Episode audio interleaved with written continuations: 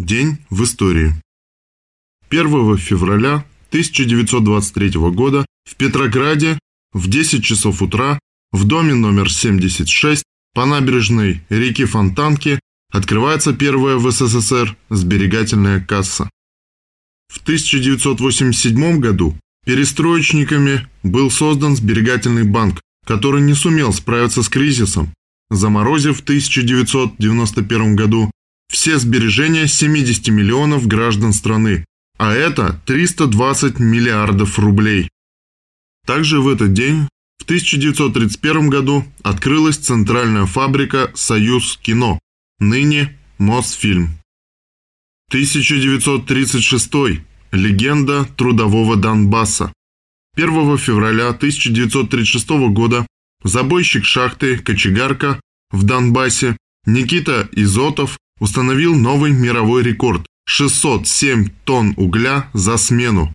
Никита Алексеевич Изотов 9 февраля 1902, 14 января 1951 рабочий шахтер, инициатор массового обучения молодых рабочих, один из зачинателей Стахановского движения, член КПСС с 1936 года, Работая забойщиком шахты номер один «Кочегарка», город Горловка, добился высокой производительности труда.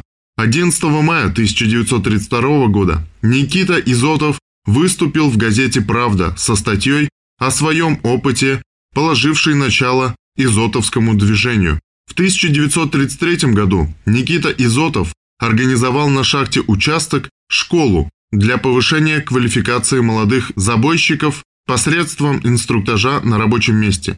Школы под названием «Изотовских» получили широкое распространение. Первые дни возникновения стахановского движения Никита Изотов 11 сентября 1935 выполнил за смену более 30 норм, добыв 240 тонн угля. 1 февраля 1936 он установил новый мировой рекорд – 607 тонн угля за 6 часов работы. В 1935-37 годах Изотов учился в промышленной академии в Москве.